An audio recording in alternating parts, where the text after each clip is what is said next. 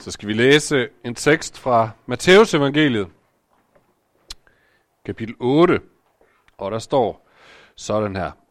Da Jesus var kommet ned fra bjerget, fulgte store folkeskare ham. Og se, en spedalsk kom og kastede sig ned for ham og sagde, Herre, hvis du vil, kan du gøre mig ren. Jesus rakte hånden ud, rørte ved ham og sagde, Jeg vil blive ren. Og straks blev han renset for sin spedalskhed. Men Jesus sagde til ham, Se til, at du ikke siger det til nogen, men gå hen og bliv undersøgt af præsten og bring den offergave, Moses har fastsat som et vidnesbyrd for dem. Da Jesus gik ind i Kapernaum, kom en officer hen og bad ham, Herre, min tjener ligger lammet derhjemme og lider forfærdeligt. Han sagde til ham, jeg vil komme og helbrede ham. Men officeren sagde, Herre, jeg er for ringe til, at du går ind under mit tag.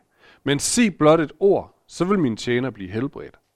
Jeg er jo selv en mand under kommando og har soldater under mig, og siger jeg til en, gå, så går han. Og til en anden, kom, så kommer han. Og til min tjener, gør det og det, så gør han det. Da Jesus hørte det, undrede han sig og sagde til ham, til dem, der fulgte ham, Sandelig siger jeg, så stor en tro har jeg ikke fundet hos nogen i Israel. Jeg siger jer, mange skal komme fra øst og vest og sidde til bords med Abraham og Isak og Jakob i himmeriget, men rigets egne børn skal kastes ud i mørket udenfor. Der skal der være gråd og tænderskæren. Men til officeren sagde Jesus, gå, det skal ske der, som du troede, og hans tjener blev helbredt i samme time.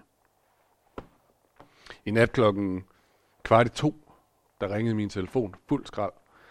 Og jeg fløj op af min, af min dyne og, øh, og, og fik taget telefonen. Det var så et af vores børn, som var på overnatning et andet sted, øh, og ringede og sagde, at øh, hun kunne simpelthen ikke falde i søvn. Og øh, Marie, min hustru, fik øh, snakket med hende og fik hende sådan beroliget, og på en eller anden måde fik hende gelejtet ind i seng igen til at forsøge at sove igen. Og så lå jeg der under dynen og fandt mig selv i færd med at bede nogle af de mest sådan dybe bønder nogensinde. Gud, hvis du er god, så, så lader du hende falde i søvn nu. og Gud, hvis du er mægtig, så kan du også få det til at ske. Og jeg ved godt, det lyder som nogle perifære småting, ligesom nattesøvn og så videre. Øh, og der findes meget større ting i verden, men når man ligger der under dynen klokken 2 om natten, så er det altså ikke små ting. For tiden så øh, følger vi tekstrækkerne, som de gamle fædre har lavet til os, og ifølge dem så er vi i den her tid, lige efter jul, i det man kalder epifanitiden, det vil sige åbenbaringstiden, hvor vi stiller spørgsmålet, den der lille søde dreng, der blev født i krybben i julen, og som vi sang så flot om, hvem er han egentlig? Og Bibelen har den her vilde, vilde påstand, at det der lille barn er Gud, og de her tekster, de pakker sig ud for os. Jamen, hvad for en Gud? Hvad er han egentlig for en Gud? Hvad kan vi forvente?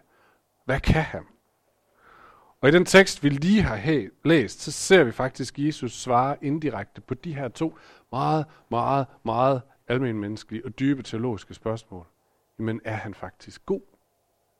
Og er han faktisk mægtig? Vil han hjælpe, og kan han hjælpe? Ikke bare, når man ligger under dynen og håber at få lov at sove videre, men også på de rigtig store ting i livet. Så lad os prøve lige at gå tilbage i beretningen for at få fat i, hvordan svarer Jesus på de spørgsmål. Så vi er begyndt med den her sætning, da Jesus var kommet ned fra bjerget. Og det er ret tydeligt, der ligger noget, der går forud for den her beretning. Et eller andet, vi på en eller anden måde lige skal have med i baghovedet for rigtigt at forstå, hvad det er, der sker. Så hvad er det, der går forud? Det er Matteus evangeliets kapitler 5, 6 og 7, også kendt som bjergprædiken. Jesus største og mest omfattende undervisning, hvor han underviser om, om Guds rige og hvad det vil sige at følge ham. Og han har siddet på en bjergskråning og undervist massevis af mennesker om det, de sidste tre kapitler. Og øh, det skal vi sådan lige have i baghovedet. Jesus han er lige kommet ned fra bjerget, han har lige siddet og undervist, og så stod der store skare fulgte ham. Og hvor kom de fra? Jo, de har selvfølgelig siddet og lyttet til hans undervisning. Så det er dem, der følger med ham her. Og hvorfor de fulgt med ham? Det står der ikke. Jeg gætter på, de har tænkt, wow, Jesus, det var virkelig en fed undervisning, det der. Om Guds rige, og hvad det vil sige at følge dig, og nu vil vi gerne se, hvordan det ser ud i praksis, Jesus. Kan du lige komme med hjem og vise os, hvad vil det faktisk sige, alt det smukke, du fortalte om? En anden måde kunne man sige, det var at sige, øh, jeg har lige siddet til gudstjeneste i Mulighedernes Hus her søndag eftermiddag, og øh, så længe vi var inde i det der rum, så var det nemt at prise Gud og høre, hvor fantastisk han er og hvad han kan. Men nu skal jeg tilbage til hjem til mit hus og til min hverdag. Jesus, kan du ikke lige fortælle mig, hvad betyder det faktisk i virkeligheden? Der, hvor mit liv det leves. Og ifølge Matthæus, hvis vi læser videre, så får de, så hatten passer på det spørgsmål. Fordi de næste tre kapitler er kapitler, der handler om helbredelser, og Jesus, der snakker om, hvad vil det sige at følge ham. Så det er som om, det skal jeg nok vise jer nu. Nu har jeg undervist i tre kapitler, nu viser jeg det i tre kapitler. Øh, og vi kan ikke nå det hele. Det har vi heller ikke fået lov til fra de gamle tekstrækker. Vi fik kun lige to små beretninger, og det er simpelthen også rigeligt til at snakke resten af tiden her om. Så den første Jesus, han kommer, vi skal, vi skal have det i hovedet, han kommer ned af bjergsiden, han har siddet og undervist en masse mennesker, og nu følger de med ham, og så går de ned, og så møder de som det første en spedalsk. Altså en kronisk syg mand. Og øh, han råber, herre, herre, hvis du vil, kan du gøre mig ren. Hvad er det for et spørgsmål, han lægger røst til her? Jo, det er jo det her helt dybe spørgsmål. Hvis du vil, Gud, hvis du vil, så kan du gøre mig ren. Underforstået, men det vil du måske slet ikke. Man kan tænke på Jesu egen lignelse om den barmhjertige samaritaner, hvor Jesus fortæller om den her mand, der ligger i grøften efter at have fået læsterlige klø af nogle røvere, og, og har brug for hjælp, og så kommer der en præst og en kirketjener gående forbi, og det er jo nok dem, man, hvis nogen kunne forvente, at de vil da stoppe op, og de vil gerne hjælpe ham her manden, for de er jo gode, og de er fromme og har gode værdier. Men de slår en stor bue udenom manden. De vil ikke hjælpe ham. Så dem, der har det i munden, har det måske slet ikke i hænderne, når det kommer til stykket. Så Jesus, det er som om Matthæus næsten får det sat op sådan, så Jesus, mente du det faktisk? Vil du faktisk gøre noget godt? Vil du faktisk se de mennesker, der har brug for hjælp? Så kan man sige, at den spedalske havde meget på sin side, som sådan kunne stå til hinder for, at Jesus han ville stoppe op ved ham. Han var jo spedalsk, og det var en meget smitsom sygdom, og der var nogle regler omkring, at de skulle bo isoleret, så man ikke fik smitten ind i byen, og de skulle holde afstand, og de skulle sørge for, at ingen kom i nærheden af dem. Så det er sådan set fair nok, at den spedalske måske har siddet og tænkt, det var en smuk undervisning, Jesus, og ja, jeg kan godt forestille mig, at i princippet er du god, men nok ikke over for mig. Det gælder nok ikke mig. Øh, måske ligger der allerede sådan, man kan næsten høre det, sådan en grad af selvudslættende ydmyghed hos ham, den spedalske. Sådan en, hvis du vil, men det er også helt forståeligt, hvis ikke det lige er over for mig. Fordi jeg falder også lidt uden for nummer. Jeg, måske har han dybest set nede sådan sluttet fred med, at Jesus vil nok ikke hjælpe mig. Jeg er nok uden for nummer. Jeg fortjener det nok egentlig ikke. Øh, og hvis det er sådan, han har det, og det er bare mit gæt, så er hans bøn sådan set ret modig, at han alligevel kommer frem og siger, ja, herre Jesus, hvis du vil, så kan du gøre noget. Nu er der, så vidt jeg ved, ikke nogen af os, der er spedalske. Men derfor kan vi jo godt have det samme forbehold, som ham her, den spedalske. Hvis du vil, Jesus, så kan du nok egentlig godt gøre mig ren, eller gøre mig rask, eller fjerne mine mørke tanker, eller hjælpe mine børn, eller hjælpe mit ægteskab, eller hjælpe min økonomi. Det kunne, det kunne du sikkert godt, hvis du ville, men det er jo ikke sikkert, du vil, og det forstår jeg sådan set godt, fordi jeg har også de her ting i mit liv, som, som jeg kunne gøre meget bedre. Jeg kunne også læse mere i min bibel, jeg kunne også bede mere, jeg kunne også holde mig fra de og de ting, og jeg kunne også give nogle flere penge, og jeg, jeg kunne også lade være. Og, og det ved jeg godt, jeg ikke har gjort, så jeg forstår egentlig godt, Jesus, hvis ikke lige det til mig, alle de der gode ting, du vil gøre. Øh, jeg kunne jo også gøre noget mere på min side. Og, og de ting, jeg sidder med, det er jo små ting. Altså i forhold til dem, der er i krig og alt muligt, så, så kan godt forstå, hvis du hopper over mig, Jesus. Og måske, jeg skulle jeg slet ikke have spurgt. Nu har jeg lige nævnt det. Jeg skal nok være med at bede mere om det, fordi jeg forstår godt, hvis det, hvis det ikke er vigtigt. Og jeg ved ikke, om I kan genkende situationen, men sådan en eller anden, ja, vi kan bede om store ting, men ah, forventer egentlig ikke, måske, at Gud gør noget. Så er det bare så godt at få fat i det, Jesus han siger til ham. Den sætning, han siger, den har rørt mig hver eneste gang, jeg har læst den de sidste 20 år, tror jeg. Fordi hvad svarer han, den her mand, der forsigtigt stikker hovedet op?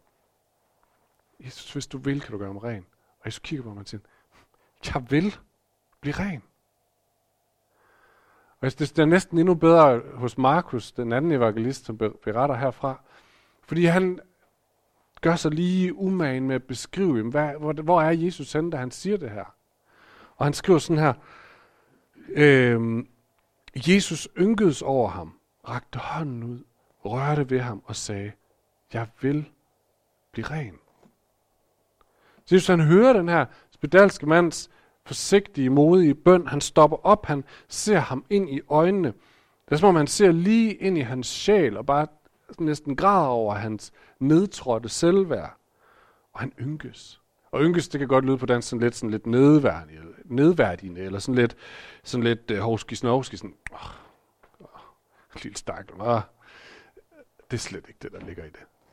Det er slet ikke det. Ynkes betyder mere noget i retning, at han ser lige ind i den her spedalske mands ødelagte sjæl, og hans Jesu øjne, tror jeg, fyldes med tårer.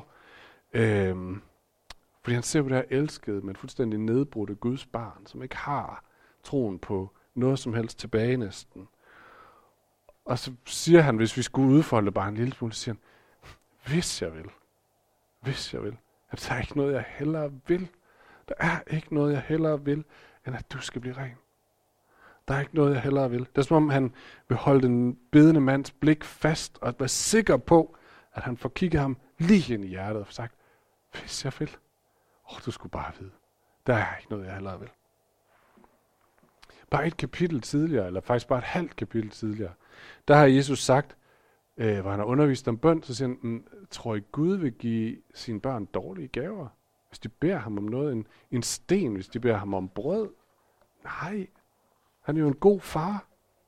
Og et andet sted fortæller Jesus den her kendte lignelse om, hvordan Gud er ligesom en hyrde, som kommer hjem efter en lang dag ude i ødemarken, sent hjem, og får installeret sin store flok for og får styr på dem, og så opdager han, nå, ud af den der store flok, der mangler der et enkelt, som blev et eller andet sted ude i bjergene. Og i stedet for at sige pyt, det er, han ellers, det er vi ellers trænet i, i stedet for at sige pyt, så, tænker jeg, så går jeg ud i bjergene. Og så leder han ødemarken tynd efter det der ene lille får. Og da han endelig finder det, så løfter han det op og går hjem og holder en stor fest for sine venner. Eller kong David i det gamle testamente, der skrev en salme, han skrev mange salmer, han skrev sådan her i salme 12.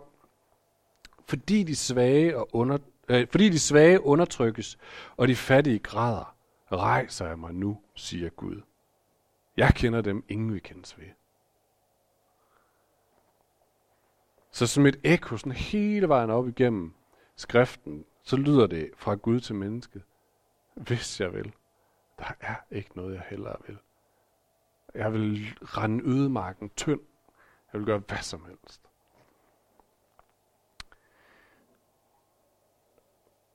Og så lyder der, tror jeg også tit, et spørgsmål tilbage til os.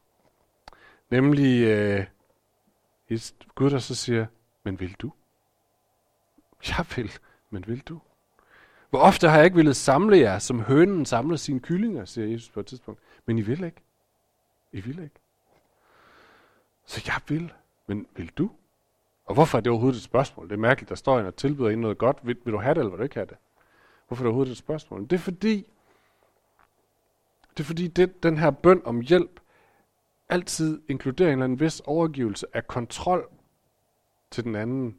En vis overgivelse af, at hvis du skal hjælpe mig, så er der også noget, du skal få lov at gøre på din måde. Jeg husker for, øh, det var under corona, et par år siden måske, der havde jeg sådan et eller andet vrøvl med min stemme, at jeg synes, den blev træt, når jeg snakkede meget. Jeg tænkte, og heller gøre et eller andet ved det, så jeg tog ned til lægen, og jeg ved ikke, hvad jeg havde håbet. Jeg havde nok håbet, de kunne lave en, give mig en pille, eller trykke lidt, eller et eller andet, og så ville det være væk, men øh, det kunne de ikke. De sendte mig ned til en eller anden specialist, som stak et kamera langt ned i halsen på mig. Det var ikke rart. Øh, derefter sendte mig videre til en anden specialist, som øh, lavede sådan en to timer lang øh, workshop, et eller andet, øh, hvor vi, det var sådan en gruppe, så skulle vi sidde sammen, og så skulle vi lave underlige ansigtsudtryk og sige underlige lyde i to timer, og så fik vi et handout på 20 sider og en besked på, at de øvelser skulle vi så lave to gange 20 minutter hver dag. Så ville det hjælpe. Og der er gået, tror jeg, i hvert fald to år, min stemme er ikke blevet bedre, for jeg har lavet de øvelser tre gange, tror jeg. jeg ville øh, gerne have hjælp, men jeg ville gerne have det på min måde. Og det ville de ikke give mig, og så hjalp det ikke.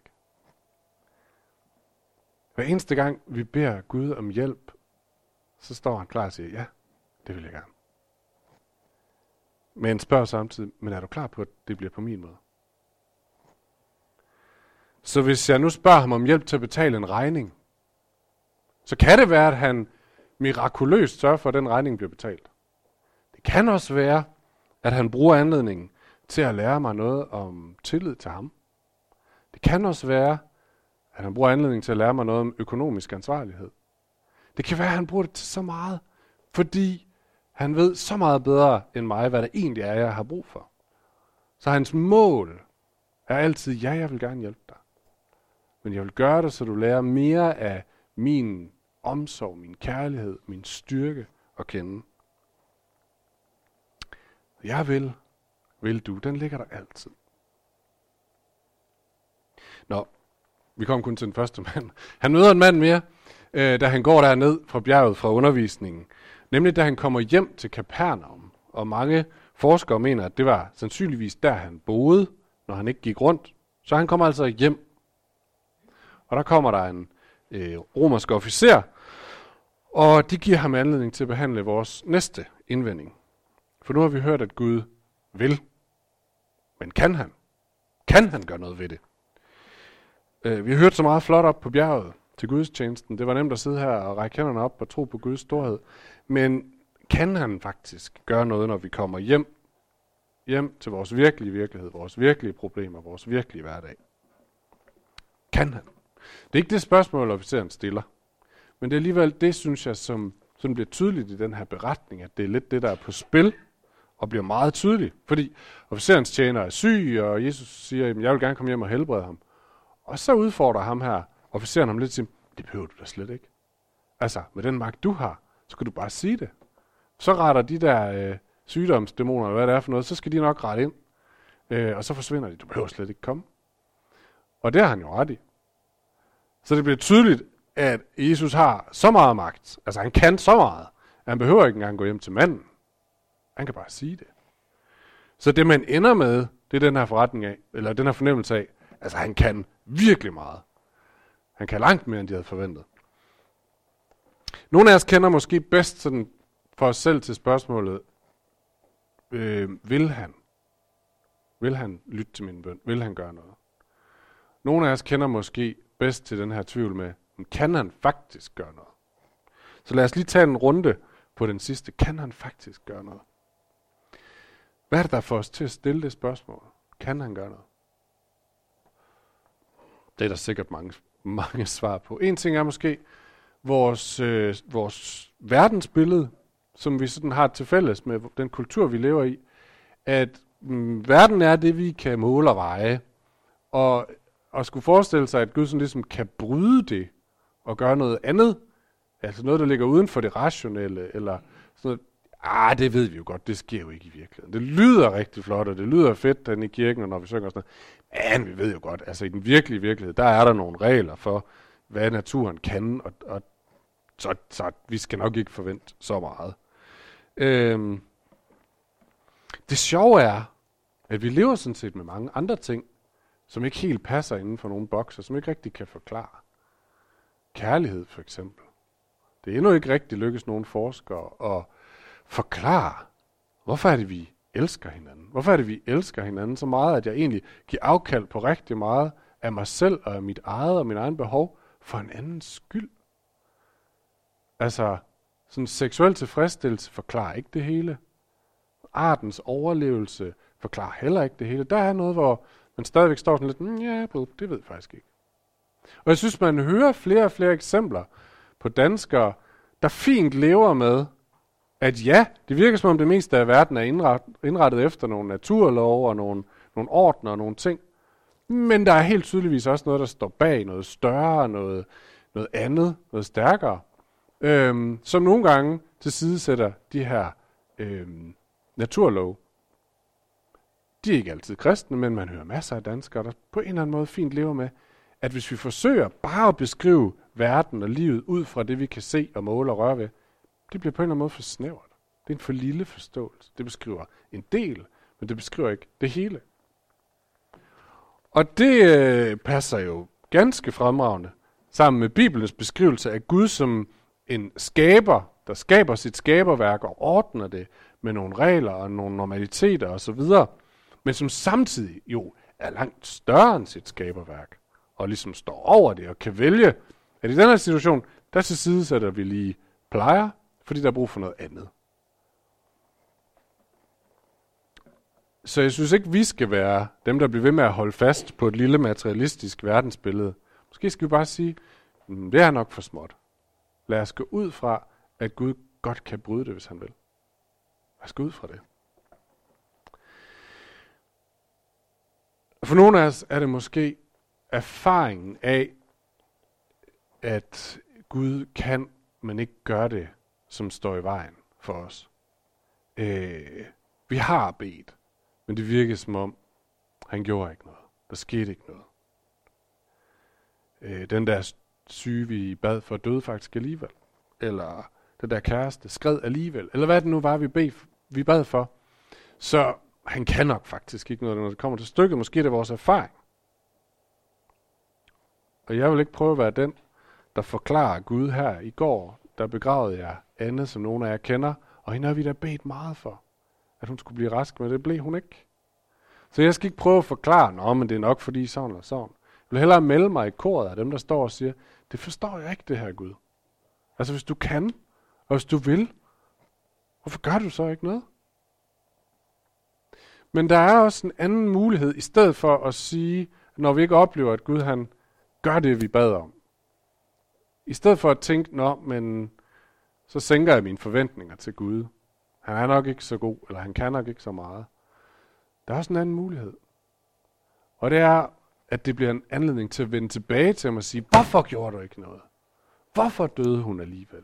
Hvorfor gør, hvorfor, altså, bed ham svare på det. I stedet for at tænke, nå, han vil nok ikke, eller han kan nok ikke. Nej, Gud, hvorfor? Hvis du siger, du både kan, og du vil, og det er ret tydeligt, det Bibelen prøver at sige, hvorfor gjorde du det ikke? Det spørgsmål er der masser af plads til i Bibelen. Salme 10 begynder sådan her. Hvorfor er du så langt væk, Gud? Hvorfor skjuler du dig, når tiderne er hårde? Det er jo mennesker, der vender tilbage og siger, Gud, du lovede. Hvorfor? Eller Job i det gamle testamente, som oplever alverdens ulykker, der rammer ham, og Jobs venner sådan prøver at være sådan opmuntrende sige, at det er nok fordi sådan og sådan, Job, nu skal du se. Øh, men det vil Job ikke høre på. Han siger, nej Gud, hvorfor? Svar mig. Det er dig, der må stå til ansvar her. Så Bibelens påstand er, at Gud vil, og at Gud kan. Og når det så ikke bliver, som vi havde tænkt, så er det en anledning til at vende tilbage til ham og sige, men forklar mig, hvorfor? Der er en pointe med i teksten, der bliver vi nødt til at have med, fordi jeg synes, den er ret sjov. Øh, hvem er det, Jesus helbreder? Det var en spedalsk, og det var en hedning. Altså to, der umiddelbart står, ikke, eller hvad skal man sige, er, er ret uoplagte kandidater til sådan at modtage af Jesu omsorg. Den ene var en del af fællesskabet, men er blevet sat uden for fællesskabet på grund af sygdom. Den anden har aldrig nogensinde været en del af fællesskabet, fordi at, øh, han var hedning, så han var ikke en del af Guds folk. Og så er der faktisk en tredje, nemlig der er en person, eller en beretning mere, en helbredelsesberetning mere, i den her lille, det her lille afsnit. Det er beretning om Jesus, der helbreder Peters svigermor. Jeg håber, Peter havde et godt forhold til sin svigermor. Øh, for ellers synes jeg, det var unfair. Men, nej. Øh, han helbreder Jesus, Peters svigermor, og hvad var der problemet for hende? Ja, hun var en kvinde.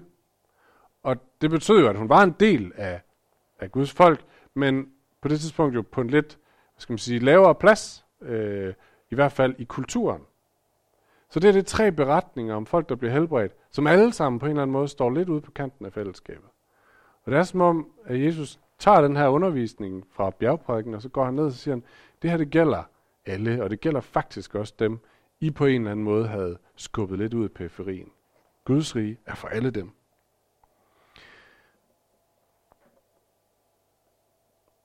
Og, og det er faktisk i sig selv også en helbredelse. Så først så viser Jesus, at han vil, og han kan helbrede folks fysiske sygdomme. Men i det, fordi det var tre, der egentlig lå udenfor, så den normale fællesskabet, så bliver det her også en helbredelse af det, som er inde i. Af folks, øh, øh, hvad kalder man sådan noget, indre af sindet, af selvværdet, af identiteten. De får ikke bare at vide, at din krop er rask, de får også at vide, men, og du er velkommen her. Du er velkommen indenfor. I det her halvår, der dykker vi ned her i kirken i det af vores kirkekendetegn, som vi kalder udvidet familie. Øh, det at i kirken er vi hinandens brødre og søstre, og i et del af Guds store familie. Men der er en, en vigtig pointe i det, Jesus han fortæller her. Fordi han siger, at din familie er ikke bare dem, du sådan umiddelbart passer sammen med. Vi er jo ikke familie her, fordi vi er så ens. Eller fordi vi er så gode til at holde sammen. Øh, nej, det Jesus han viser os her, det er, vi er familie, fordi han går rundt til hver eneste en af os, så siger han, hey, dig, jeg ved godt, at du bærer rundt på det og det, og der var det og det, du kunne have gjort bedre, og det og det, øh, du ikke har gjort godt nok, men jeg vil gerne have dig ind i min familie. Jeg vil gerne sætte en stol frem for dig. Jeg vil gerne, at du er her.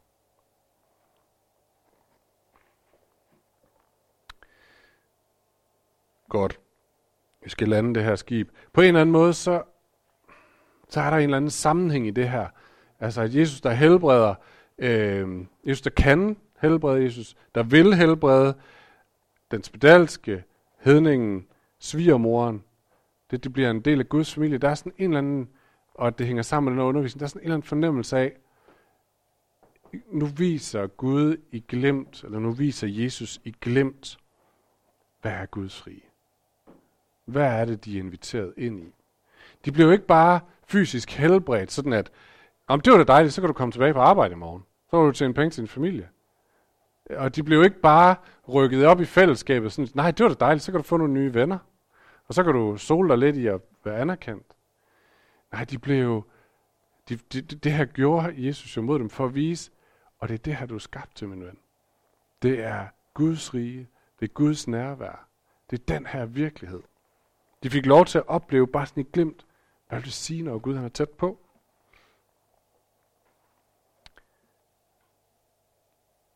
Og det er det, han sådan set allerhelst vil. En helbredelse er fin, men i sig selv jo ikke så interessant, fordi vi skal jo dø en gang. Men at blive inviteret ind og vise, det, det, det er det her, du er skabt til. Det er noget helt andet. Og kirken, når den er bedst, er bare et glimt af Guds rige. Det er der, hvor himlen møder jorden, som, vi sagde, som jeg sagde i begyndelsen. Øh, et glimt ved Guds nåde af, af hans nærvær, og at han er lige her. Det er sangen, det er forbøn, det er kaffen bagefter, det er fællesskabet, det er omsorgen. En glimt og en fornemmelse af, at Gud er lige her. Han både vil og han kan. Lad os slutte med at bede sammen.